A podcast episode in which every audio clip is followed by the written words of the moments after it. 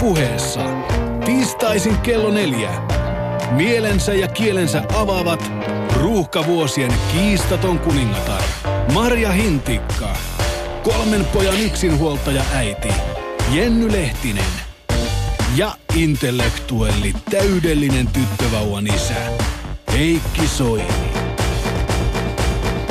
Marja Hintikka Live. Naiset määräävät kaikesta, mutta toimiiko se? Sitä mukaan kun naiset on siirtyneet työelämään ja itsenäistyneet, myös erotilastot ovat rumentuneet rumentumistaan. Tutkitusti onnellisimmat liitot ovat niitä, joissa mies ansaitsee enemmän ja joissa noudatetaan hyvinkin perinteisiä roolimalleja. Olisiko siis aika palauttaa miehelle asema perinteisenä perheen päänä?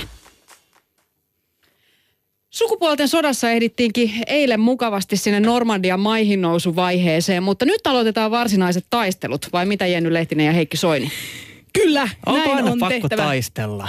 Eikö no. voida elää vaan sopuisasti yhdessä? Toihan on just se tavallaan miesten ongelma, että väistetään konfliktia, väistetään, väistetään, väistetään, väistetään ja sitten ollaan tosi Ei, kun tämä on yllättyneitä, kun nimenomaan lopulta naisten nainen ongelma, lähtee. että halutaan mennä konfliktista seuraavaan. Kriisistä kriisiin, aina vaan riitauttaa kaikki.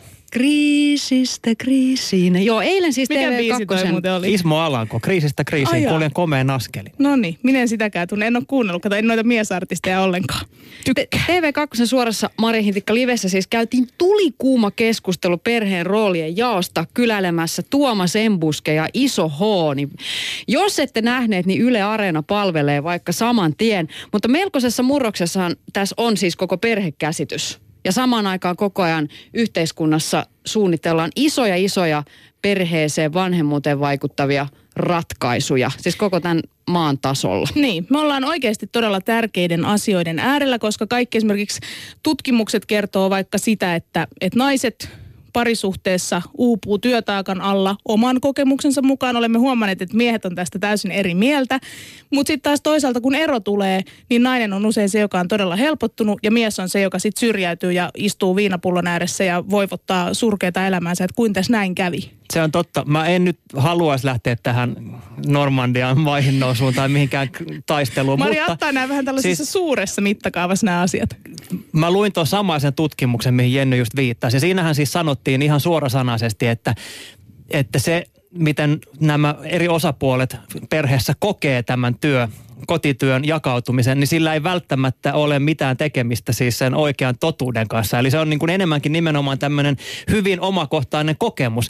Mutta siinä oli myös todella mielenkiintoinen kohta, jossa sanottiin sitä, että se naisen harmitus, sanotaan nyt tällaisella kiltillä sanalla siellä kotona, niin sille ei lopulta ole merkitystä, että väheneekö ne hänen kotityönsä vai ei. Yhtä paljon harmittaa koko ajan. Näinkö on? Nakki mä, mä, mä luulen, että tässä muuten oikeasti päästään vähän myöhemmin siihenkin aiheeseen, että aina sanotaan, että kissa kiitoksella elää, mutta niin kuin, kyllä se kiitos olisi esimerkiksi tosi kiva. Ja musta tuntuu, että esimerkiksi naiset olisi paljon tyytyväisempiä, jos niitä yhtä paljon kiiteltäisiin esimerkiksi semmoisesta edes keskiverrosta vanhemmuudesta, mikä taas sitten miehellä on semmoista, niin kuin, että wow, upeeta, isä hoitaa lapsiansa, miten tämä voi olla mahdollista?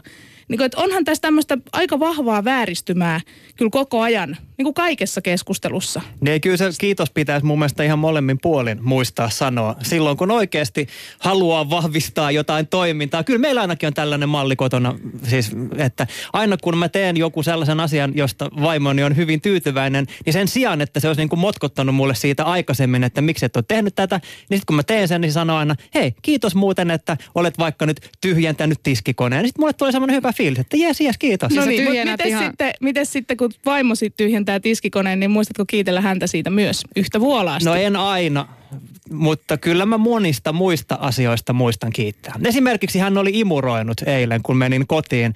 Niin osta oli erittäin siis otettu Joo, ja joo, ei, mutta tyytyväinen. oikeasti, koska jotenkin todella usein kyllä törmäsi, että no, niin kuin kotitöistä ei hirveästi kiitosta saa. Ja siksi hän ne niin syvältä onkin. Että jotenkin itsestäänselvästi ajatellaan, että no kyllä toi Akkanen tuolla kotona hoitelee. Ja sitten tavallaan kuitenkin se, että kun mies vie roskapussin, niin siitä pitäisi suunnilleen niin kuin takaisin tullessa olla siellä semmoinen niin kuin seitsemän hunnun tanssi käynnissä. Niin, Tämä oli aivan niin kuin upea laittaa teko. Facebook-päivitys, että kuulkaa, kuulkaa. Ja mun mielestä tässä pitää vaan muistaa se, että sitä niin kuin omaa työpanostaan ei saa itse sillä niin kuin tyrkyttää, että nä, huomaatko, huomaatko, olen tehnyt Mm. tällaisen, koska sitten se vähän niin kuin menee se maku. Sen pitää tulla spontaanisti siltä toiselta osapuolelta, että hei, kiitos, että olet tehnyt tällaisen. Mm. Mutta sitten on iso osa semmoista työtä, mistä ei saa oikeasti ikinä kiitosta. Ja mä oon kirjoittanut tästä kolumnin tonne Maria Hintikka Liven nettisivuille yle.fi kautta MHL.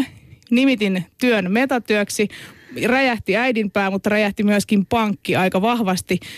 Kansa on siitä jossain määrin selkeästikin löy- joko löytänyt tai sitten ei todellakaan löytänyt mitään yhteyttä todellisuuteen Mä luulen, että kyllä ne löysi. Tämä ei ollut se keissi, kun kansan raivostui ja veteraanit närkästyivät, vaan tämä on todella, todella koskettanut ihmisiä. Tätä on jaettu valtavia määriä. Se oli eilen siis Suomen kolmanneksi luetuin verkkosisältö, siis kaikesta mahdollista. Jenny Lehtisen metatyö raja, räjäyttää äidin pään kolumni.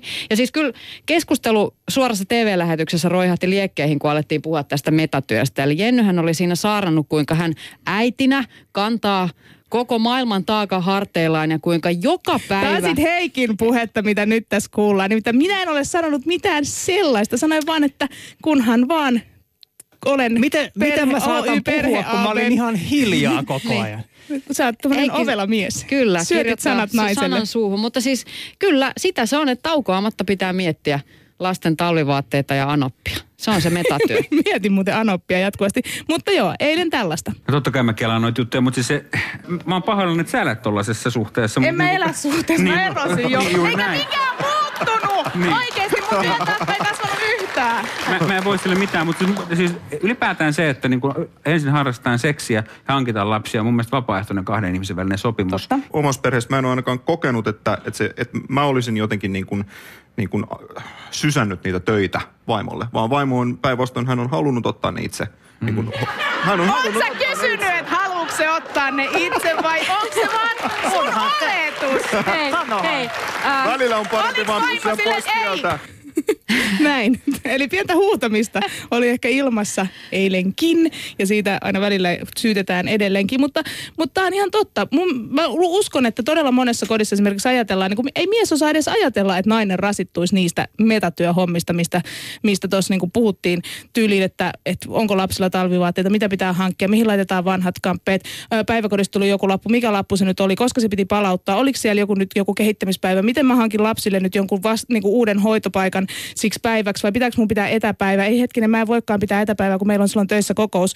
Se niinku rulla, mitä enemmän on lapsia, sen isompi se rulla on ja se on tosi raskas. Ja mun mielestä mm. meidän niinku, meidän Yle Puheen Linda Vettänen aamulla antoi niin, niin loistavan esimerkin siitä, että miten se oikeasti kasautuu naisen päälle, se metatyö. Hän oli nimittäin tullut töihin ja ei ollut onneksi edes huomannut ensimmäistä tekstiviestiä, joka oli tullut kotota. Sieltä oli tullut viesti, että missä on superhauva? Eli mies oli lähdössä viemään päiväkotiin lasta. Superhauva eli lapsen lemppari lelu oli kateissa.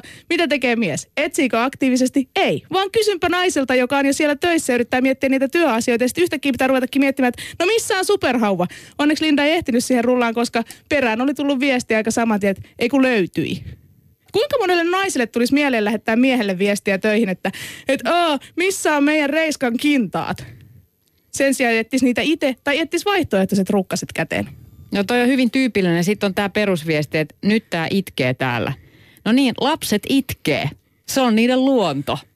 Voi voi.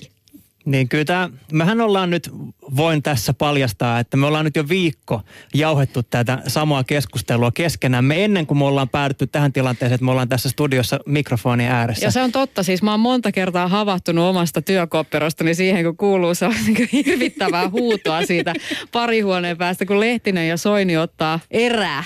Kyllä. Sanansäilä lentää Eikä kyllä. ole edes meillä parisuhdetta, on vaan työsuhde. No luulis no kyllä. Ei, että... Eikä tule.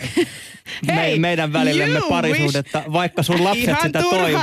Esittää tuollaista vaikeasti tavoiteltavaa. En ei, ole mä, tulossa saalistamaan. Mä en nyt halua enää alko, aloittaa tätä ei, kamppailua ei uudestaan. Ja siis mä ymmärrän tämän kaiken, mistä tässä puhutaan. Että se on niin kuin todella väärin, jos tilanne on se, että siellä niin kuin perheessä tai parisuhteessa niin kuin tämmöinen niin sanottu metatyö kuormittaa toista osapuolta. Se ainoa, mistä me nyt ollaan oltu tässä jo viikko eri mieltä, on se, että mä en ihan usko siihen, että tämä on niin kuin ihan niin kuin mustaa ja valkoista niin kuin päivän selvää, että se on aina nainen, joka tämän homman tekee. Se on se meidän ainoa erimielisyys siitä, missä me ollaan nyt tässä viikko jo väännetty. Mutta se on ihan oikeasti siis lähtökohtana se, että jo, joku kuormittuu ja toinen menee niin kuin ikään kuin vapaamatkustaan, niin sehän on väärin ja sille asialle pitäisi tehdä jotain. Mä oon hirveän surullinen niiden ihmisten puolesta, jotka on tässä tilanteessa, eikä jotenkin löydä pakokeinoa siitä, että miten tämä homma ratkaistaan. Ja mä haluan vielä sanoa, että mä en ole niinku tismalleen sitä mieltä, että se on aina nainen, joka aina siellä kotona rasittuu tästä. Totta kai se voi olla myös toistepäin, mutta myöskin siinä on hirveän iso vaara, että se kasautuu se taakka sille naiselle, koska se nainen yleensä ottaa sen perheelämän ja lasten asiat haltuunsa siinä kohtaa, kun se jää kotiin silloin, kun vauva syntyy. Ja jotenkin se niin kuin luonnollinen jatkumo menee siitä, ellei siihen tajuta puuttua. Ja just nämä metatyöt on semmoisia, mihin on tosi vaikea puuttua, kun on niin pieniä, ne on yksittäisiä, ne on usein niin kuin erillisiä. Tiedätkö, niillä ei ole mitään tekemistä toistensa kanssa. Se ei ole mikään yksi kokonaisuus, kuten vaikka siivous. Niin, vaan se on, on... Niin kouluasiat, harrastusasiat, jotkut vaikka terapia-asiat, kaverisuhteet, tämmöiset, niin kuin, mitä kaikkea mahdollista siinä on. Ja se on just se, niin kuin Jenny kuvailee, että se rulla, se pyörii 24-7 päässä. Kun yöllä herää, niin sitä, ai niin, voi ei, piti sopia ne leikkitreffit. Ja siinä on musta olennaista se, just se tavallaan se arjen havainnointi, se skannaaminen, että mitä siellä kodissa tapahtuu. Eli tekee niitä havaintoja, tuolla joku tarvitsee jotain. Se ei vielä itsekään tiedä, että se tarvitsee, mutta mä tiedän jo, koska tätä pitää tehdä kun he ovat lapsia e, siis, jotka ei itse pysty tekemään, kantamaan näistä huolta. Eli se, niin, sano niin, vaan. Ja kyllähän iso H tunnisti niin heidän omasta koti, koti tuota, järjestelystään, että näin heilläkin on tämä mennyt, että vähitellen vaan hänen vaimonsa on ottanut niitä hommia, niin kuin hän tuossa sanoi, että mm. hänen vaimonsa on halunnut tehdä. Se kuulosti tietysti tuossa vähän niin kuin siltä, että no onko oikeasti. Mutta siis kyllähän lähtökohtaisesti, niin kuin tuossa just puhuttiin, että, että kyllähän tämä menee vähän niin, että, että tilanne kehittyy siihen vähitellen. Ja sellaiset perheet, niin kuin esimerkiksi Marjalla on, jossa – Maria ei olekaan tällä hetkellä kotona hoitamassa lapsia, vaan sun mies on siellä ja sä oot täällä näin, niin voisin kuvitella, että teillä tämä tilanne on vähän eri suuntainen, koska se on tällä hetkellä Ile, joka hoitaa nämä perheen juoksevat jutut ja miettii, että mitä tehdään huomenna ja mitä tehdään viikonloppuna, kenen synttärit ja kos- mihin laitetaan lahjapaperit ja mitä ikinä. Ja on se siis se on valtavirrasta poikkeava ratkaisu. Mä muistan ekan kerran, kun olikin niin päin, että yhtäkkiä mieheni Ile tieskin, missä kurarukkaset sijaitsee, koska se oli ollut aina mun valtakunta ilmoittaa, että hei, mulla on tämä koko pakka hallussa. Mä tiedän kaikkien sukkien sijainnit. Okei, en tiedä, kun en ole niin järjestelmällinen, mutta, mutta ikään kuin, että se homma on mulla. Se on mun valtakunta, se koti. Ja mä olin siinä rullassa monta vuotta. Ja sitten yhtäkkiä mä kysynkin, että missä, missä ne kamat on. Niin se mm. ehkä otti hieman sellaisen äityyden itsetunnon päälle myös. Ja näin vaihtui valta Uusivuoren perheessä.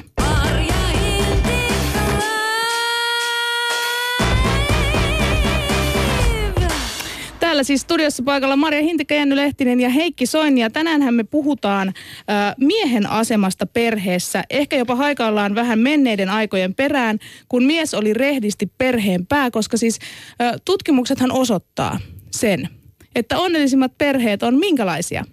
Sellaisia, jossa mies tienaa enemmän, jossa toteutetaan hyvin perinteistä roolijakoa, eli naisen valtakunta on se koti ja miehen valtakunta on jossain muualla. Mun mielestä tämä ei ollut ihan näin ykselitteistä. Siinähän myös sanottiin, että itse asiassa aika kestäviä parisuhteita on sellaiset, jotka rakennetaan hyvin tasa-arvoisten niin kuin puolisojen välille, jotka sitten niin kuin jo lähtökohtaisesti ikään kuin tunnistaa sen, että tässä ollaan niin kuin samassa, samalla tasolla, eikä lähdetä millään tavalla kamppailemaan.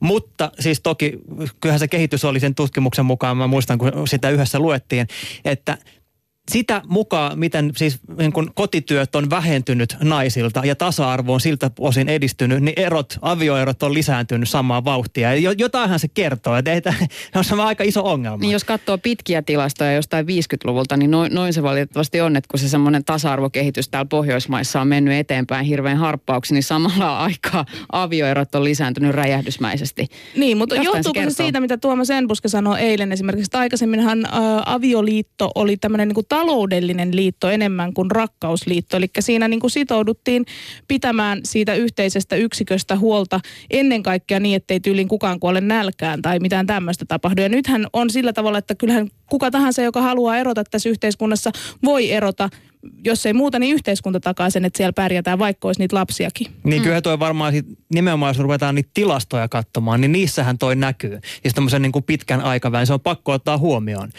Nimenomaan siis toi, että miten avioliiton merkitys ja, ja sen niin kuin odotus on muuttunut tässä vuosien aikana. Mm, mutta se niissä tutkimuksissa on myös, että ero ei johdu ikinä siitä, että mies on patriarkka. Se ei ole niin kuin se syy siellä taustalla. Et niissä liitoissa ollaan tyytyväisiä. Mm. Se kyllä pysäyttää. Onko se sitten niin, että sit jos nainen on matriarkka, niin se vaan ei sit onnistu millään ja siinä kohtaa tulee ero saman tien, no, koska mies ei ollutkaan tarpeeksi mies. Miksi ei hän kantanut vastuuta? Miksi ei hän tehnyt sitä tätä? Siis tota? ky- kyllä mun mieheni on jotenkin, hän on sitten taas tämmöinen hyvin moderni tässä ajattelussa. Eli hän, kuten tänään voidaan lehdestä lukea. Niin, työhön pystyminen on Ilen ansiota. Itsehän en ole tehnyt mitään. Niin tämä on siis suora Iltalehden otsikko. Onnellinen Marja Hintikka, kaksoispisteet. Työhönni pystyminen on Ilen ansiota. Miltä se Marja nyt tuntuu lukea tuosta lehdestä? No siis totta kai mä oon aivan fiiliksissä tästä. Mä halusin nostaa tätä, että mun mielestä sellainen tämän ajan tosimies on mies, joka pystyy olemaan sekä ur- uratykki että tämmöinen koti-isä, niin kuin oma Ileni on. Mutta kyllä tämä otsikko hieman hämmensi, että mä en tiedä, onko tämä jotenkin tällaista naisen vs. miehen diskurssia. Että sanottaisiko miehestä ikinä näin, että Tero Pitkämäen keihäänlento, se on vain vaimon ansiota. No kyllähän se, ehkä totta olisi. on. Kyllähän Totta se Niina on. siellä kaikki hommat tekee, mutta, mutta silti on tämä nyt otsikon tasolla hieman pysäyttävä. Joo, mutta kyllä mä haluan antaa arvon. Siis tässä on, mä oon aika mon- monessa paikkaa nyt kiitellyt tätä, koska onhan se niin, että ei tämä arki toimisi ilman, että toinen meistä on kotona. Ja tällä hetkellä se on epätyypillisesti näin pienten Niin. lasten perheessä, niin se on, se on mies. Mutta Marjallahan on myös tämmöinen teoria miehistä. Haluaisitko Joo. kertoa sen, että mikä on tämä miehen ja naisen niin kun, tämän olemassaolon edellytyksen tota, niin, niin, ero No- tai syyn No siis ero? Mä, mä oon tätä niin fiilistellyt niin luonnon mukaan. Siis, ja mun mies on siinä moderni, että hän, hän niin kuin välillä heittää ihan näin, että me, miehethän me ollaan tällaisia niin kuin kuhnurin roolissa täällä. Eli tavallaan mennään siihen, siihen ihan, ihan biologiseen perusytimeen, että myönnetään se niin kuin e- elämän luojan rooli. Ja sitten tavallaan... Joka mä- olet siis tässä sinä. joka olen minä ja, ja siis nainen, äiti, ihan niin kuin eläinmaailmassa, niin sitten tavallaan se mies siinä niin kuin ymmärtää paikkansa, että hänen tehtävänsä on kuin suojella, rakentaa, parantaa sitä, jotta se elämän luonti olisi mahdollisimman kun vaivatonta ja tehokasta, jos nyt näin vedetään mutkat Ja suoriksi. se Musta kuningatar on- siellä pesässään tyytyväinen. Niin, niin, Mutta eikö sillä kuningattarella niissä pesissä ole useampia kuhnureita? Niin no ei puhuta siitä enempää tässä kohtaa. Pitäisikö sullakin olla enemmän tällaisia kuhnureita, jotka kaikki palveli sua, niin elämä olisi vaan Ei, helpompaa. yksi riittää hyvin. Ei, musta, musta on jotenkin kaunista. Ja Mm. tämä ei ollut siis mun läppä. Tämä on niinku ja se on, se on kuitenkin aika tämmöinen äijäkäs mies. No ei sillä ole on, mikään näin on. ongelma olla kotona. Mutta mä uskon, että tosi monelle miehelle on oikeasti, tai me tiedetään se, että monelle miehelle on vaikea löytää paikkaa siellä perheessä. Sitten siinä syytellään, että onko se naisen syy, onko se miehen syy, vaikka ihan turhaa etsiä syyllisiä. Fakta on se, että tosissaan niin kun esimerkiksi kun siinä kohtaa, kun miehen tämmöinen kotimarkkina-arvo oikeasti joutuu mittausten kohteeksi. Se oikea tilanne on siinä kohtaa, kun perheessä tulee ero. Mm. Sitä ennenhän siellä on vähän niin kuin voitu niitä miettiä, mutta ne ei ole tavallaan konkretisoitunut millään lailla. Mutta erotessa, kuten tiedetään, miehet Suomessa kokee tosi vahvasti, tai monet miehet kokee tulevansa syrjityiksi. Mistä se johtuu? Mitäs jos soitettaisiin tuonne Miessakit ryn erotyö vastaavalle Jouni Linnankoskelle, joka on luvannut vähän jutella meidän kanssa näistä asioista. Joo, siitä puhutaan. Se on ihan mahtava termi tämä kotimarkkina-asema. Siis meidän yhteistyökumppani Väestöliitto heitti, että kun jäteät on puhuttu naisten työmarkkina-asemasta ja sen parantamisen tärkeydestä, eli kun syynä on venähtävät vanhempainvapaat, jolloin naisen työmarkkina-asema huononee, niin siihen rinnalle pitäisi nostaa keskustelu miehen kotimarkkina-asemasta. Ja sillä kotimarkkina-asemalla tarkoitetaan siis lapsen syntymästä lähtien molemmille vanhemmille si- perheissä muotoutuvaa hoiva-asemaa suhteessa lapsiin. Ja jos mies ei ikään kuin saa sitä paikkaa ja sitä hoiva-asemaa lapseen, niin hän menettää tämän kotimarkkina-asemansa.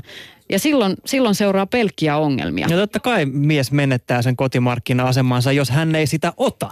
Jos hän vaan luovuttaa sen pois, eikä millään tavalla osoita kiinnostustaan sitä kohtaan ja toisaalta ota sitä omaa roolia. siellä. Tämähän nyt on ihan itsestään selvää, mutta tämä pitäisi myös niin kuin viestinä kaikua kaikkien miesten korviin. Ja ehkä myös naisten korviin ja yhteiskunnan korviin, koska paljon voidaan tehdä tämän asian parantamiseksi. Mutta meillä on nyt tuolla linjojen päässä Miessakit ryn erotyö vastaava Jouni Linnankoski, jolla on ihan niinku todella todella pitkä kokemus siitä, että mitä ero tekee suomalaiselle lapse, lapselle kuin miehelle, mutta eikö ne usein pidetä samanarvoisena?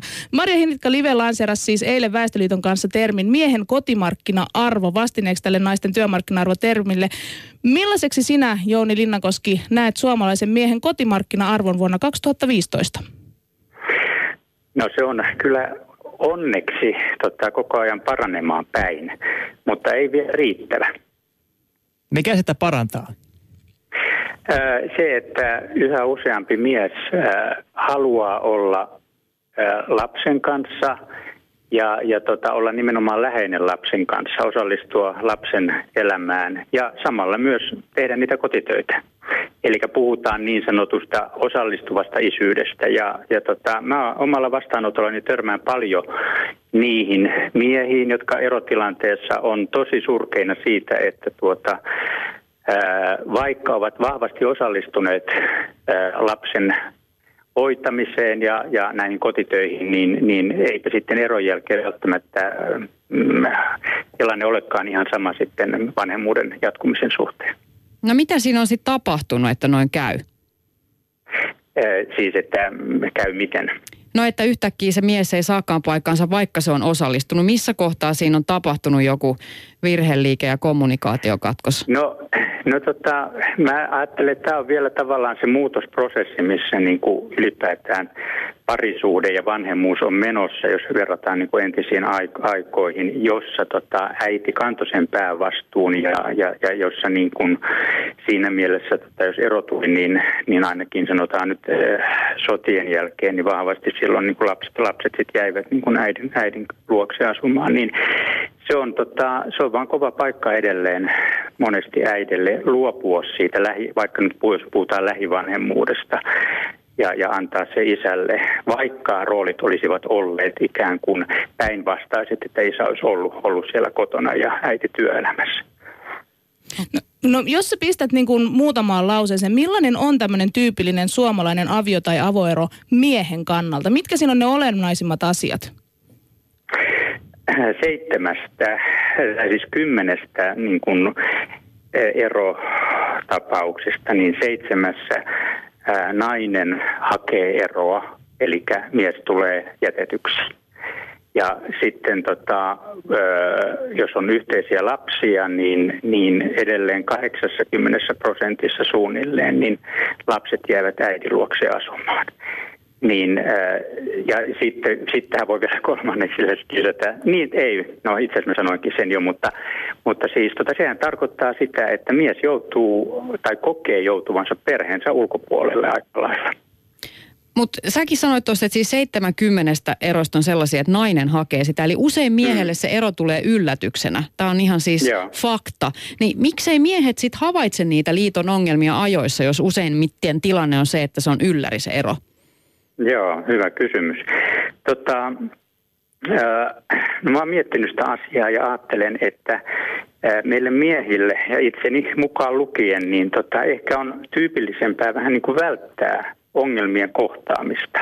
Et, ja joka sitten taas, niin kun, jos sitä tutkitaan tarkemmin, niin niin täytyy mennä niin kuin parisuhteen riitelykulttuuriin, että miten parisuhteessa riidellään. Ja aika moni mies on oppinut semmoisen mallin, että mieluummin välttää konflikteja ja riitelyä kuin ryhtyy siihen. Ja, ja tuota, tämä taas sitten voi olla, että tämä selittyy niin, sanotusta, niin, sanotu, niin sanotulla kiintymyssuhdetyylillä. Eli tota, jos on, jos on niin turvattomasti kiintynyt, niin silloin voi olla, että tämä riitely on aika uhkaavaa. Ja, ja tota, tästäkin on sitten taas tehty tutki, tutkimusta ja todettu, että su, suomalaisista miehistä niin noin 40 prosenttia niin omaa tämmöisen niin sanotun välttelevän kiintymystyylin, joka tarkoittaa konfliktitilanteessa yleensä vetäytymistä. Eli onko sun viesti nyt suomalaisille miehille, että riidelkää kotona enemmän? Joo, siis kyllä riidelkää, mutta opetelkaa riitelemään rakentavasti, koska tota, se ei hyödytä tietenkään, että jos niin kun puolisot ö, henkisesti tai fyysisesti mukiloi toisiaan.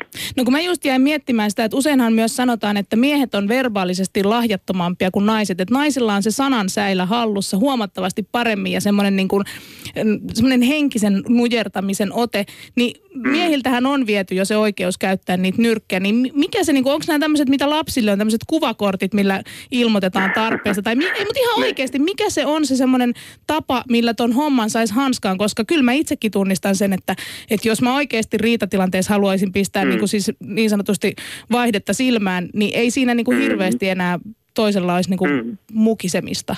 Mm.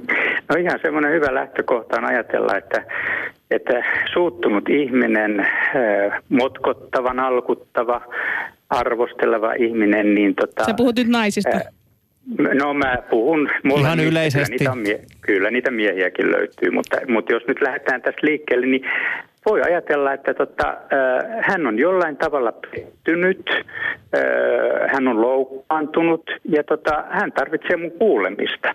Eli mä voin suhtautua häneen hyvin ystävällisesti ja vastaan tulevasti. Mun ei tarvitse lähteä heti suojautumaan ajattelemaan, että tuolla on jotain mua vastaan, niin kuin me herkästi tehdään se on ihan ensimmäinen askel. Jos niin kuin ikään kuin ajattelee, jopa tämmöinen, niistä tulee tämmöinen mieleen, että joskus sanotaan, että, että tota, oikein vihanen vaimo, niin se kannattaa ottaa syliin ja halata ja rutistaa ja tota, sanoa, että hei, sulla on paha olla, että anteeksi, mä en ole varmaan kuullut sua. Miksi mulla on sellainen tunne, että vaimo saattaisi hieman provosoitua tästä? Va- vanha kunnon holding-ote. Niin, ja mä mietin kanssa, että mulle kun mä oon suuttunut ja mulle aina sanottiin silleen, että, että kotona on ruokaa, tule syömään. Niin kyllähän se tuntui tosi alentuvalta, mutta sitten kun se vielä piti paikkaansa, että mä olin tosi kiukkuna aina, kun mä olin nälkäinen. Että kyllähän tässä niinku tämmöinenkin pakki tietysti on käytössä. Se on, se, on ihan, se on ihan totta ja se ei aina, aina toimikaan. Tota, mutta mä uskon silti, että se toimii, että tota, antaa toisen niin kuin vihalle ja suuttumukselle tilaa ja, ja suostuu kuuntelemaan sitä. Eli menee vähän myös itseensä. Et sillä on varmaan ihan joku syy siihen nyt. No miten sitten yhteiskunta? Jos puhutaan yhteiskunnallisella tasolla, niin miten erityisesti miehiä pitäisi tukea, jotta tilanne vuonna 2016 ei olisi enää näin epätasa-arvoinen miesten ja naisten välillä, varsinkin erotilanteissa? Mihin, Joo. missä, mihin ne juuret juontaa? Joo, no juuret juontaa. Mä katsoin eilen tota, äh, tätä show, showta televisiosta, niin, tuota, niin äh, jäin miettimään, että siinä, siinä päästiin niinku kyllä ihan hyvin liikkeelle niissä ajatuksissa. Eli tota, mä sanoisin, että, että ihan tarvii mennä sinne perheneuvolaan, tai siis puhun, puhun siis äitiysneuvolasta, niin sanotusta äitiysneuvolasta. Eli Niinpä. tota, siellä juuri tämä, tota, jotta että isä, isä tarvitsisi ottaa siellä ihan alkumetreiltä ihan tasa-arvoisesti mukaan siihen hommaan. Ja, ja tuota, sitten juuri tämä äitiyspakkaus, mä olin, ajattelin ihan samoin, että se olisi hyvä muuttaa vauvapakkaukseksi. Ja, ja tota, samoin odottava äiti, niin tuota, on tärkeää, että hän ottaisi isän mahdollisimman hyvin siihen odotusaikaan ja seuraamaan sen vauvan, vauvan kehittymistä siellä sisällänsä, miten hän sen kokee. Eli isä, isä joka paikassa vaan ihan lähtömetreiltä mukaan. Ja sitten nimenomaan, kun se lapsi on syntynyt, niin tota, isät vaan enemmän myös kotiin hoitamaan lasta. Eli tota, voidaan, voi niin kuin ajatella näin, että, että tota, äidit on niin kuin biologiasta johtuen niin kuin tässä äitiydessään ää, monta metriä miestä edellä. Ja tämä on niin kuin ihan fakta, eikä sille voi mitään, mutta siksi isä olisi hyvä ottaa siihen mukaan, niin kyllä hän kasvaa ja alkaa ottaa sitä vastuuta, jos sitä hänelle annetaan. Se on se olennainen juttu. Hei kiitos tästä erittäin paljon Jouni Linnankoski, Miessakit ryn erotyö vastaava. Katsotaan, miten Suomen miehet vastaa näihin, näihin Hyvä. tota, haasteisiin. Ja hei, lopuksi vielä, että mä toivotan kaikille Suomen miehille hyvää miesten viikkoa.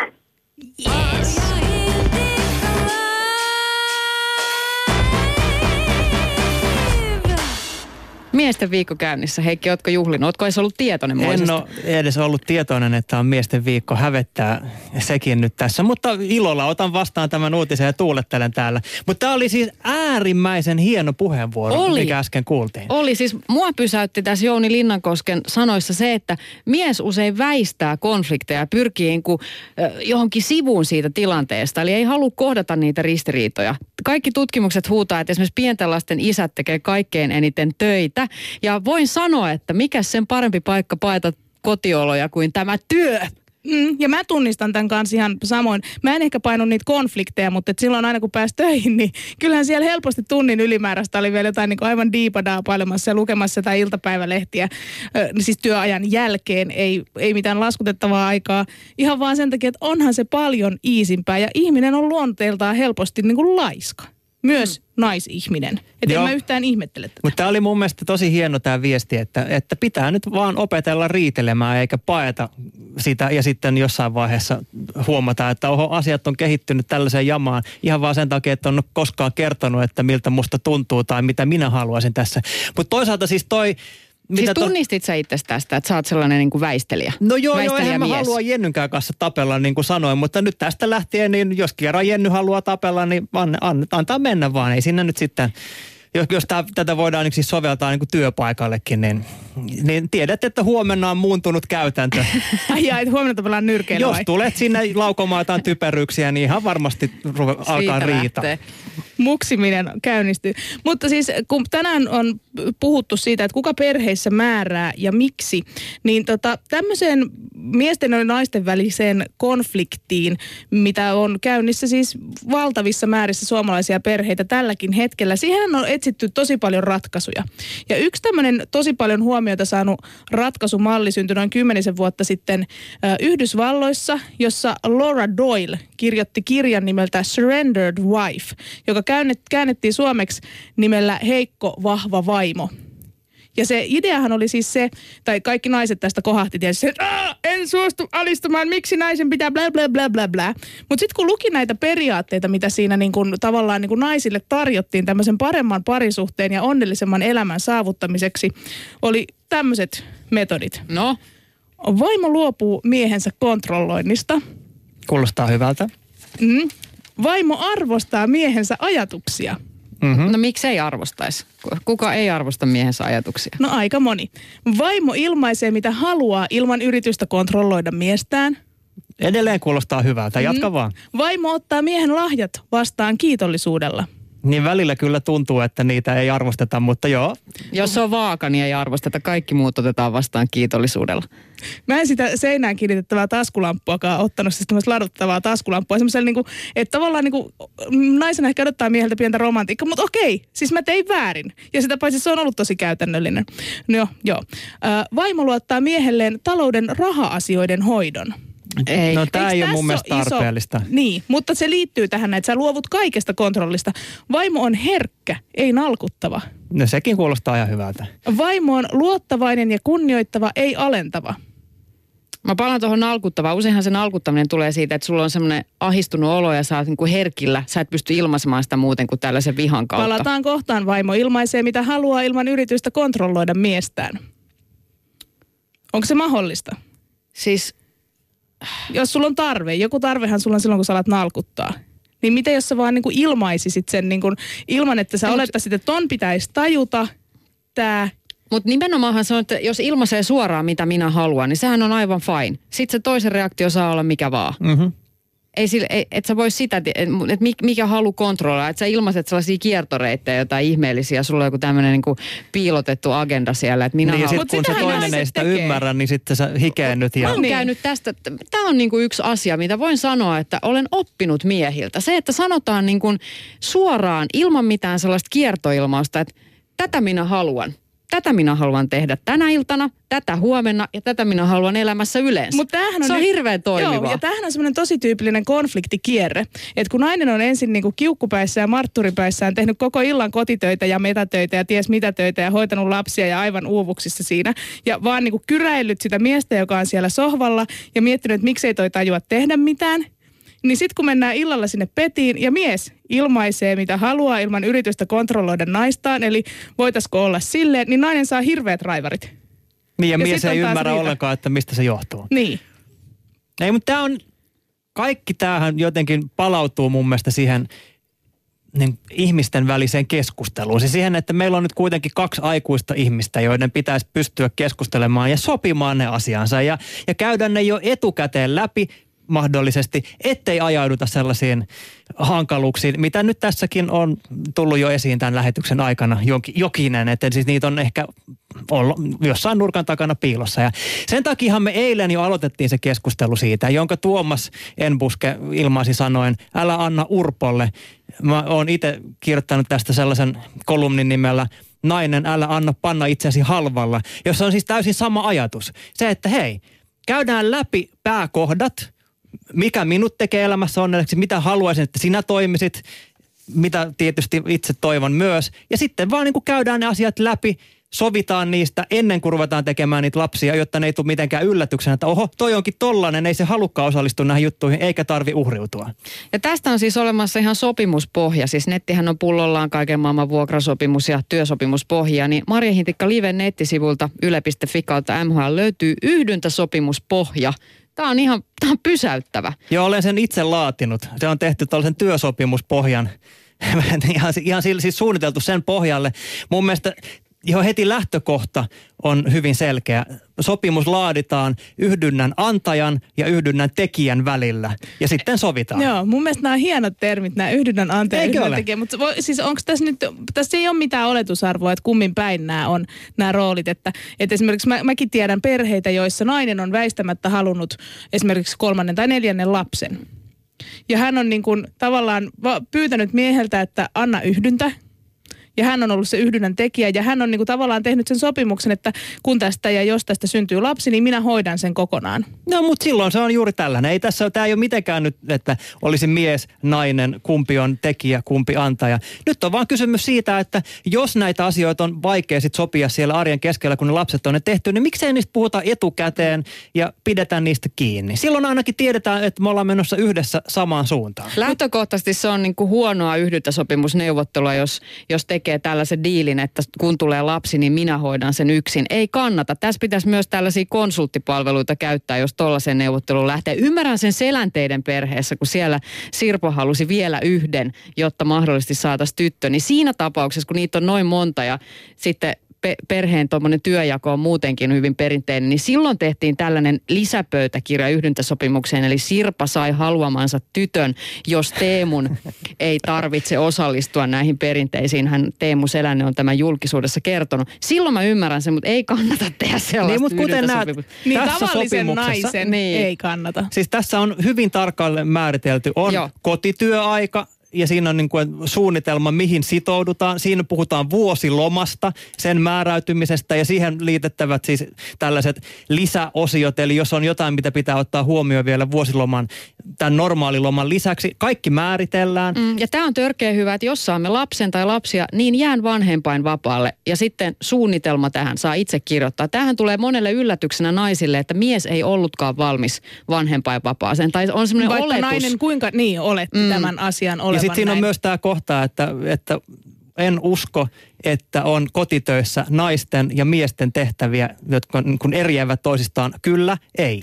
Jolla mm-hmm. tehdään heti selväksi, että ollaanko tässä samalla linjoilla. Joo, ja täällä voi määritellä sen, että kuinka monta lasta kukakin haluaa. Täällä on myös vuosiloma. Kyllä, Mitä vuosiloma. Mä, en- mä en kanssa tajua, että miten, miten niinku parisuhteesta tai perheestä otetaan vuosilomaa, koska mulla ei ole kyllä ainakaan No semmoista just ollut tässä 12 se, vuoteen. tässä se yhdessä suunnitellaan, esittää tässä oman tarpeensa, että voisin kuvitella, että mulla olisi semmoisen viikon verran tarvetta nyt ottaa vähän Leville iisimmin. silleen mm. siinä niinku syksy, Niin. Ja sitten se määritellään tuohon, että koska haluaisin sen pitää ja tehdään järjestelyt, että miten se mahdollistuu. Voit siis lukea tästä yhdyntäsopimuksesta lisää osoitteessa yle.fi kautta MHL. Ja sieltä löytyy todellakin tämä ihan printattava sopimuspohja. Ja tämä ei ole mitään fuulaa tämä, mitä Heikki Soini on kehitellyt, koska Suomen suurin toimihenkilökeskusjärjestö STTK viittasi tämän saman tien, kun sä pistit tämän ilmoille, niin kyllä, kaikkea muuta sovitaan. Siis tämä on elämänmittainen sopimus, jos haluaa lapsia, haluaa perheen, niin siitä ei tehdä mitään. On kaiken maailman diiliä, siis määräaikaiset työsopimukset, mutta ei yhdyntäsopimusta. Nyt on korjattu tilanne.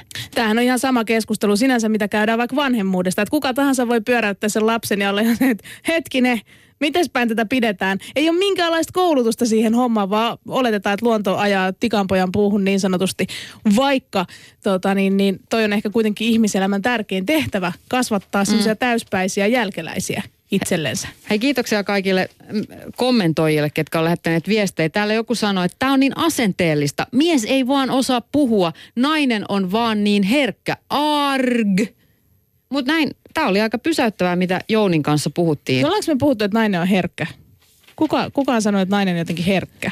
No mä tunnistin ton toisen kyllä sun sanomaksi, mutta tota, mutta tämä naisen herkkyys, niin sitä en kyllä muista, että kuka sen olisi täällä laukonut. Sanottiin, että nalkutus voi olla tällaista Niin. herkkyyden peittämistä. Okei, niin se oli tässä niin kuin Laura Doyle näissä, näissä tota teeseissä, että vaimon pitäisi olla herkkä, ei nalkuttava. Eikö näin? Niin, kyllä. Joo, koska mun mielestä nykynaisen ongelma ehkä on se, että naisethan ei ole kovin herkkiä nykypäivänä. Koska meidän on ollut pakko kasvattaa hirveä nahka, mennä työelämään, yrittää siellä tapella hirveästi niin kuin tilaa itsellemme. Koska Suomessahan ei ole semmoista lainsäädäntöä, mitä vaikka monissa tuommoisissa Keski-Euroopan maissakin on vaikka eron suhteen. Et Suomessahan miehen tehtävä eron jälkeen on elättää lapsiaan. Mutta monissa maissahan se elatusvelvollisuus koskee myös sitä vaimoa.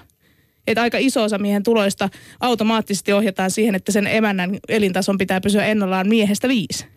Niin, koska ajatellaan, että se vaikuttaa aivan suoraan lapsiin ja heidän hyvinvointiinsa. Näin, ja siinä on myöskin se oletus, että nainen on ollut kotona hoitamassa niitä lapsia ja näin ollen niin kuin menettänyt sitä mahdollisuutta siihen ansiotuloon ja parempaan eläkkeeseen ja kaikkeen tämmöiseen. Tää, jatka hei tätä listaa, koska toi viimeinen on mun suosikki. Ai, että vaimo on kiitollinen sen sijaan, että olisi tyytymätön, uskoo miehensä ilman epäilyksiä. Siis tämä äkkiseltään kuulostaa ihan karmeelta, mutta sitten lopulta, kun mä mietin tätä, vaimo on kiitollinen sen sijaan, että olisi tyytymätön, uskoo miehensä ilman epäilyksiä. niin Tämähän on tosi kaunista. Niin, mm. siis siihen suhteen pitäisi perustua siis rakkaus, jos nyt ollaan kuitenkin tällaisissa rakkausliitoissa tässä ajassa. Niin sä uskot siihen toiseen ilman epäilyksiä, hänen hyvyyteensä, hänen haluunsa ikään kuin tuoda kaikki taitonsa, kykynsä sen perheen hyväksi. Koska mä koen, että se semmoinen niin metatyöahdistuskin kumpuu siitä, että ei koeta sitä arvostusta niin kuin puhuttiin, ei sanota kiitosta ja ei myöskään niin kuin uskota siitä toisesta, että hei toi oikeasti tekee kaikkensa tämän perheen hyväksi. Koska siitä se on niin kuin paljon kiinni myös, että sä niin kuin luot, annat sen paikan toiseen. Mä oikeasti uskon, että sä pistät kaikki peliä, etkä ehkä jää lukemaan sitä seiskaa työpäivän jälkeen.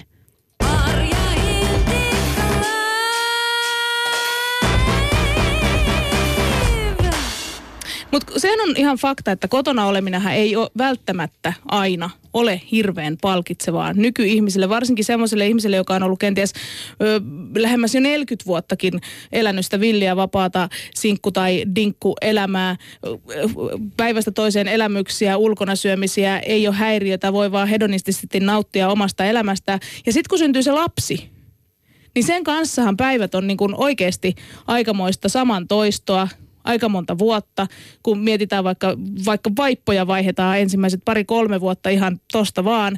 Pitää koko ajan elää toisen ihmisen rytmin mukaan, milloin silloin päiväunitarve, milloin silloin taas niinku ruokahetki. Ja siis se oikeasti, Niin, siis... en minä esimerkiksi ainakaan nauttinut siitä. Musta se oli niinku aika kamalaa. Onneksi mun lapset ei ole ollut hirveän semmoisia rutiiniherkkiä, vaan että mä oon voinut aika hyvin niinku kuitenkin painella pitkin kyliä ja ne on nukkunut rattaissa ja tehnyt sitä tätä ja tota. Mutta monella taas ei ole esimerkiksi semmoiseen niinku mahdollisuutta, mm. vaan, vaan siihen se, se arki muodostuu tosi semmoiseksi niinku Joo. meiningiksi. Ja mä en yhtään ihmettele, että jos se on naisillekin rankkaa, niin miksi se ei olisi yhtä rankkaa miehille? Mä ymmärrän ton ja allekirjoitan täysin ja tällaisen kuin työnarkomaanina erityisesti se, että kun työelämässä tottu siihen, että kun mä teen näin, niin siitä yleensä seuraa näin. Ja kun oppinut sellaisen tietyn kaavan, että, että miten saa haluamiaan asioita tapahtumaan, ja on siinä vielä, kun saanut osakseen arvostusta ja kiitosta, niin sitten se kaikki pyyhkäistään pois. Mistään ei tule kiitosta, mikään mitä kuvittelee tapahtuvan ei onnistu, ja Mm. päivät on sellaista yhtä kaaosta ja pieleenmenoa, niin se, on, Se, se oli niin kuin niinku ahistava. tyytymättömyyttä ja huutoa, vaikka Kyllä. parhaasi tekisit. Et miten, Mä en ole ollut kotona vielä lapsen kanssa, mutta te ette saa kuulostaa tätä hirveän houkuttelevaa. Niin, mutta tämähän just on se juttu, että sehän ei välttämättä ole kauhean houkuttelevaa. Ja sekin on semmoinen asia, mikä voitais, pitäisi periaatteessa myöntää. Mutta on myös olemassa miehiä, jotka on kotona todella, todella onnellisia. Ja mulla oli esimerkiksi ilo tavata yksi tämmöinen työelämässä perinteisellä miesvaltaisella alalla toimiva Tomi, joka voisi sanoa, että hän on niinku hurahtanut koti-isyyteen. Siis, Eh, Joo, Jenni en oli ihan, ihan valaistunut, kun sä tulit sieltä Tomin tapaamisesta. Kyllä. Täytyy sanoa, että kadehtittavan kivaa on ollut Tomilla kotona. mulla on tässä haastattelussa tosi mies, eikä mikään vellinkeittäjä. Eiku hetkinen, Tomi, miten se tilanne nyt oikeastaan onkaan? No kyllähän mä oon tosi mies. Mä oon tota, innokas urheilumies, joka tota, käy huutamassa naama punaisena tuolla jalkapallo- ja jääkiekkokentillä, että, että ei se vähennä miehisyyttä, että haluaa hoitaa kotona kaikkikin koti, kotityöt. Eli sulla onnistuu myös se vellinkeitto. Kyllä, ehdottomasti. Se on oikeastaan mun myös semmoinen samaan aikaan harrastus keittää sitä velliä tai mitä, mitä siinä päivänä sattuu olemaankaan ruokalistalla. Kuka on teidän perheen pää? Päätökset tehdään kyllä niin kuin aika lailla yhteisesti. Että ei, tota, ei, ei varsinaisesti meillä kumpikaan voi sanoa, että, että on varsinainen perheen pää. Että kyllä me ollaan aika tasa-arvoisia kuitenkin. Kuka teillä ö, enimmäkseen hoitaa esimerkiksi lasten asiat? No varmaankin minä. Kyllä mä ainakin noin niin kuin su- suunnittelen paljonkin tota, niin kuin ruokataloutta ja niiden vaatteita ja, ja sen, sen tyyppistä, mutta kyllä, kyllä meillä nyt aika tasa-arvoista kuitenkin sinänsä on, että ehkä se menee kuitenkin semmoisen 70-30 periaatteella, että, että mä teen, teen vähän enemmän, koska mä laitan pyykkejä, pesen, pesen pyykkejä ja viikkaan niitä katsoen jotain telkkaria samalla. Miksi teidän perheessä on tehty tällainen valinta, että, tai onko se vaan ajautunut siihen, että sä hoidat enimmäkseen noin kotihommat? Se on vaan ajautunut siihen itse asiassa, että, että ehkä tässä voi sanoa, että vaimolla on vähän ollut ainakin tähän mennessä niin kuin vastuullisempi duuni ja sillä on ollut semmoinen urakaipuu, niin me ollaan vähän niin kuin ajauduttu siihen, että se, se hoitaa enemmän sitä – työpuoltaan ja, ja me tota, muut sitten sopeudutaan siihen. Onko se ollut helppoa? Mm, on se ollut helppoa, on, on. No sä oot ollut myös sun lasten kanssa kotona silloin, kun he on ollut pieniä. Kuinka kauan sä olit kotona? Ö, ensimmäisen kanssa olin kolme vai neljä kuukautta ja toisen kanssa olin vuoden. Miten ympäristö on suhtautunut siihen, että sä oot halunnut ottaa tällaisen roolin ja jäädä koti-isäksi? Öö, mä sanoisin, että, että varsinkin kaverit nyt on tämän, tämän, niin kuin, tämän ehkä havainnut, että niistä ei ollut mitenkään ihmeellistä, että, että mä oon niin kuin tämmöinen faijana, mutta tota, työpaikalla tietysti oli näin niin kuin insinöörinä ja, ja tota, teollisuuden palveluksessa, niin se oli, se oli aika kova shokki ehkä heille, koska tota, hyvä kun naiset oli niin kuin siellä, siellä tota, ollut ehkä kymmenen vuotta sitten edellinen – oli ollut tota, himassa, niin tämä oli tai aika ehkä yllättävää, että, että mies haluaa jäädä näinkin pitkäksi aikaa kotiin. Mä en, mä en tiedä, johtuuko se eniten niin kuin siitä, että vaikka mullakin niin kuin ympärillä on valtavasti tota, hyvin koulutettuja, niin kuin akateemistikin koulutettuja ihmisiä, niin silti ne äidit on helposti jäänyt kotiin siinä niin kuin pidemmäksi aikaa, kun, kun ne miehet jäisivät tosi nopeasti. Et meil, meillähän nyt oli ensimmäisen pojan kanssa – seitsemän kuukauden kohdalla vaimo meni jo töihin ja sitten mä jäin kotiin. Et se voi olla, olla hyvin useasti sitten siitä, että se taivutaan niin kuin vanhoihin roolimalleihin. Ja toki tota, mä luulen, että, että seuraava sukupolvi on jo niin kuin avoimempaa. Myös se on niin kuin semmoinen asennekysymys myös, yhteiskunnan asenne. Mitä mieltä saisit esimerkiksi tästä viime vuonna paljon väläytellystä 6 plus 6 plus 6 mallista, jossa äidillä olisi ekat 6 kuukautta, isällä seuraavat 6 kuukautta ja sitten sen viimeisen 6 kuukautta vanhempainvapaata saisi käyttää kumpi tahansa?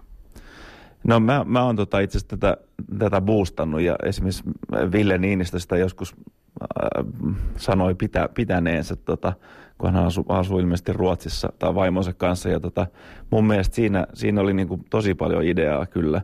Mutta tietysti se, se, se niin kuin mun mielestä yhteiskunnan ohjaushan siinä auttaisi. Että sitten pitäisi pitäis miettiä sitä myös sitä naisen niin kuin työpaikan korvausta ja että he saisi myös korvausta siitä, että niin, kuin, e, niin sit, sit voi, siitä voitaisiin jollain niin kuin lainsäädännöllä kyllä muuttaa, mutta sinänsä niin kuin se päälle pääsmäröinti ei musta toisaalta Suomessa ehkä toimi, että pakotettaisiin miehet jäämään kotiin. Että mä en tiedä, toimiiko se kuitenkaan niin kuin suoraan, mutta, mutta mä olisin sen kannalle, että, että se olisi niin kuin helpommin lähestyttävissä, koska silloin siitä tulee helposti tapa, kun, kun ihmiset saisi jäädä kotiin niin kuin iisimmin kuin se, että sä joudut niin kuin miettimään siellä toimitusjohtajan oven takana, että nyt, nyt se antaa mulle vudut, jos mä menen tämmöistä ehdottaa. Mikä on parasta, mitä sulle on jäänyt käteen näistä sun kotona viettämistä vuosista? Siis hyvin paljon jäi, jäi ja varsinkin tietysti ne niin kuin lasten, mun suhde mun lapsiin on todella niin kuin syvä ja hyvin sellainen rakastava jo, jo niin kuin tässä vaiheessa. Tie, tietää, että ne, ne juoksee ensimmäisenä. Se on oikeastaan ne tietysti ehkä vaimolle ko, kovempi paikka, mutta ne aina kyselee, että missä faija on ja se on niin kuin, juoksee, juoksee mun syliin. Että se on niin kuin, että me, ollaan niin kuin luotu, luotu hyvin vahva side, side niin kuin keskenämme poikien kanssa.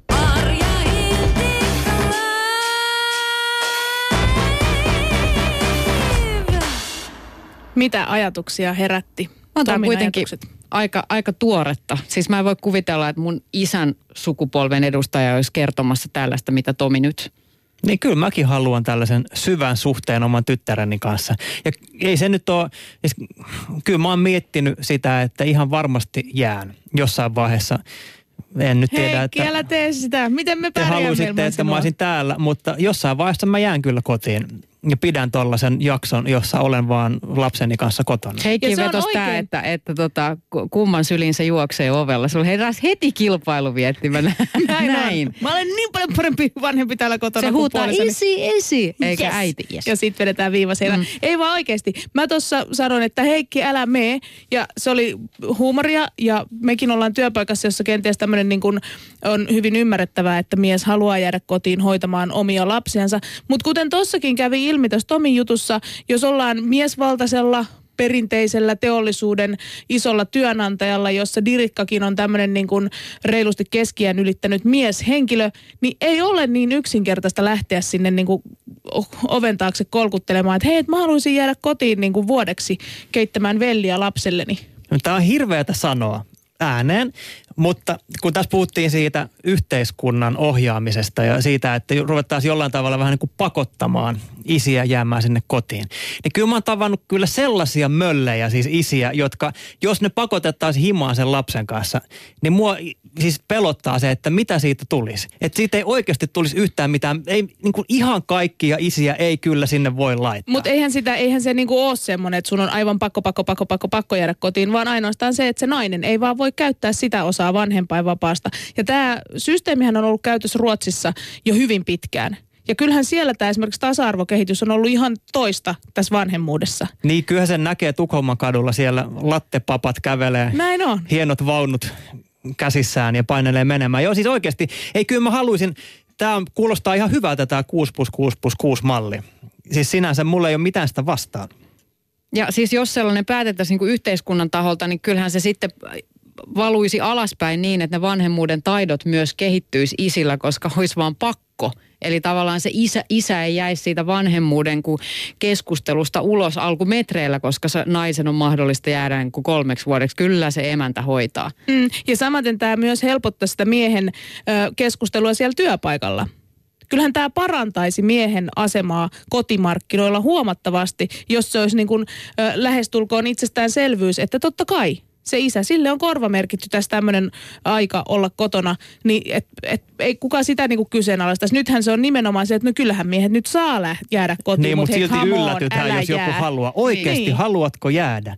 Ja sitten mm. otetaan aina tämä tulopuoli esiin siinä, että no mutta kun miehillä nyt keskimääräisesti on parempi palkka siinä parisuhteessa ja, ja sitten on, on järkevämpää, että mies tekee duunia. Höpö höpö. Kyllä, se on ihan höpö höpö, koska tutkimustiedon mukaan perheet, perheet ei tee laskelmia siitä, kumman puolison kannattaa jäädä perhevapaalle. Mikä on se rahallinen, todellinen ero näiden asioiden välillä, että kumpi jää. Kyllä. Se on Väestöliiton toi hankepäällikkö Lassi Köppä, joka on kirjoittanut tästä myös tuolla yle.fi kautta MHL, että tämä on ihan tutkitusti todellakin mm. näin, että, että se on vaan se oletus, että jos miehellä nyt on jonnin verran paremmat tulot, en tiedä, harvoin ne tai sanotaan, että varmaan keskimäärin tuloerot ei nyt mitään niin kuin useita tuhansia euroja ole, vaan vaikka silleen, että mies tienaa 3000 ja nainen 2000. Ja sitten ollaan se, että ei, ei missään nimessä ei voi jäädä mies kotiin ilman, että todella siihen edes perehdyttäisiin. Niin no meillä esimerkiksi tällä hetkellä tilanne on, tai on aina ollut se, että mun vaimo tienaa mua enemmän. Eli mulla ei käytännössä olisi mitään järkeä edes olla täällä. En mä tiedä niin, muutenkaan, Onko miksi niin, mä että ensi viikolla täällä. meillä on sitten Iisa se, paikalla? se voi olla. Ehkä kaikki olisi tyytyväisiä. Mutta tämähän on tämä tyypillinen juttu sitten toisaalta myöskin, että et vaikka se mies tienaisi vähemmän, niin silti se nainen jää kotiin. Tai jos on tämmöinen niin suurituloinen pariskunta, johtaja, johtaja, niin kyllähän se silloin sitten se nainen taas on niin kuin se, jolle tämä homma kasaantuu. Että kyllähän tässä niin kuin tarvitsee tehdäkin asioita. Joo, se on siis tutkittu juttu, että kahden uran perheissä organisoijan rooli jää silti naiselle. Ja siis mä mietin tätä ihan tällä laajalti, kun perehdyin näihin ajankäyttötutkimuksiin, jotka on siis niin EU-laajuisia. Soittelin tilastokeskukseen ja pohdin Hän näitä. pelkäsi vähän Tuomas Enbusken va- Kyllä, valtavaa tilastotietoa. kyllä. Tuomas oli siis eilen Maria Hintikka Livessä mä otin vieraana. kaiken haltuun ja siellä sitten, siis nämä tutkimukset tehdään 20 Euroopan maassa ja ihmiset mittaroi 10 minuutin tarkkuudella päiväohjelmaansa. Kirjoittaa siis omin sanoin, mitä tapahtuu missäkin kohtaa päivää ja sen perusteella sitten tilastotieteilijät kategorisoi näitä eri ajankäytön muotoja. Näitä kategorioita on semmoinen about 150, niitä on 132 ja mä luin nämä kaikki ja lähimpänä tätä metatyötä ja tätä arjen organisointia oli tämmöinen kuin kodin taloudenpito ja suunnittelu. Mutta se oli kodin taloudenpito ja kodin suunnittelu. Siihen kuuluu kaikki niin kuin veroilmoituksen tekemisestä lähtien. Sinne pitäisi ehdottomasti lisätä näihin tutkimuksiin sellainen niin kuin lapsiin, lasten elämään, harrastuksiin ja sosiaalisiin suhteisiin liittyvä suunnittelu ja organisointi. Missä on se kategoria näistä Euroopan laajuisista tutkimuksista? Se on se pelottaa- metatyö. Mua pelottaa, että tämä kaikki, siellä pitäisi olla ja nämä kaikki hmm. vaatimukset, mitä tässä nyt esimerkiksi Maria äsken esitti, että se vaan vetää niin kuin jotenkin miehiä enemmän sinne omaan Niin. niin. Kotiloonsa. Kun meidän pitäisi nyt vaan vapauttaa miehiä sillä lailla, että hei, tää on, sulla on niin kuin mahdollisuus, ota roolia, vapaudu, Niin rohkaistu. sit mun mielestä oikeasti, siis kyllähän nämä asiat pitää niinku tasata oikeasti. Mm. Et, et esimerkiksi just vaikka just nämä vanhempainvapaiden kustannukset tai niiden kestot tai tämmöiset näin. Se niinku jyvitys sille, että totta kai jos me ollaan tasa-arvoisia, niin miehelle ja naiselle ihan yhtä paljon sekä oikeuksia että myös niitä Joo, velvollisuuksia. ja mä en ta- Heikki painestanut miehiä, mä paineistin tilastotieteilijät. Niin. Ja ne ottaa tästä kopia, koko tutkimusote muutetaan. Maria Hintikka muuttaa Kyllä, maailman. hän on taas niinku kaikki yhdellä voipaisena täällä. Ei tässä nyt mitään niin kuin pieniä tavoitteita laiteta. mikä tämä oli, äitiyspakkauksen nimi muuttuu. Se äitiysneuvola muuten, siis äitiysneuvolahan on eri asia kuin lastenneuvola. Äitiysneuvola on se, kun siellä mennään maha pystyssä. Tuli vaan mieleen, kun sekin, sitäkin te halusitte Joo, mutta ei, se muu. adressi on päällä yle.fi kautta MHL. Siellä voit laittaa nimen listaan, että äitiyspakkauksen nimi muutetaan vauvapakkaukseksi, mitä Jouninkin kanssa puhuttiin.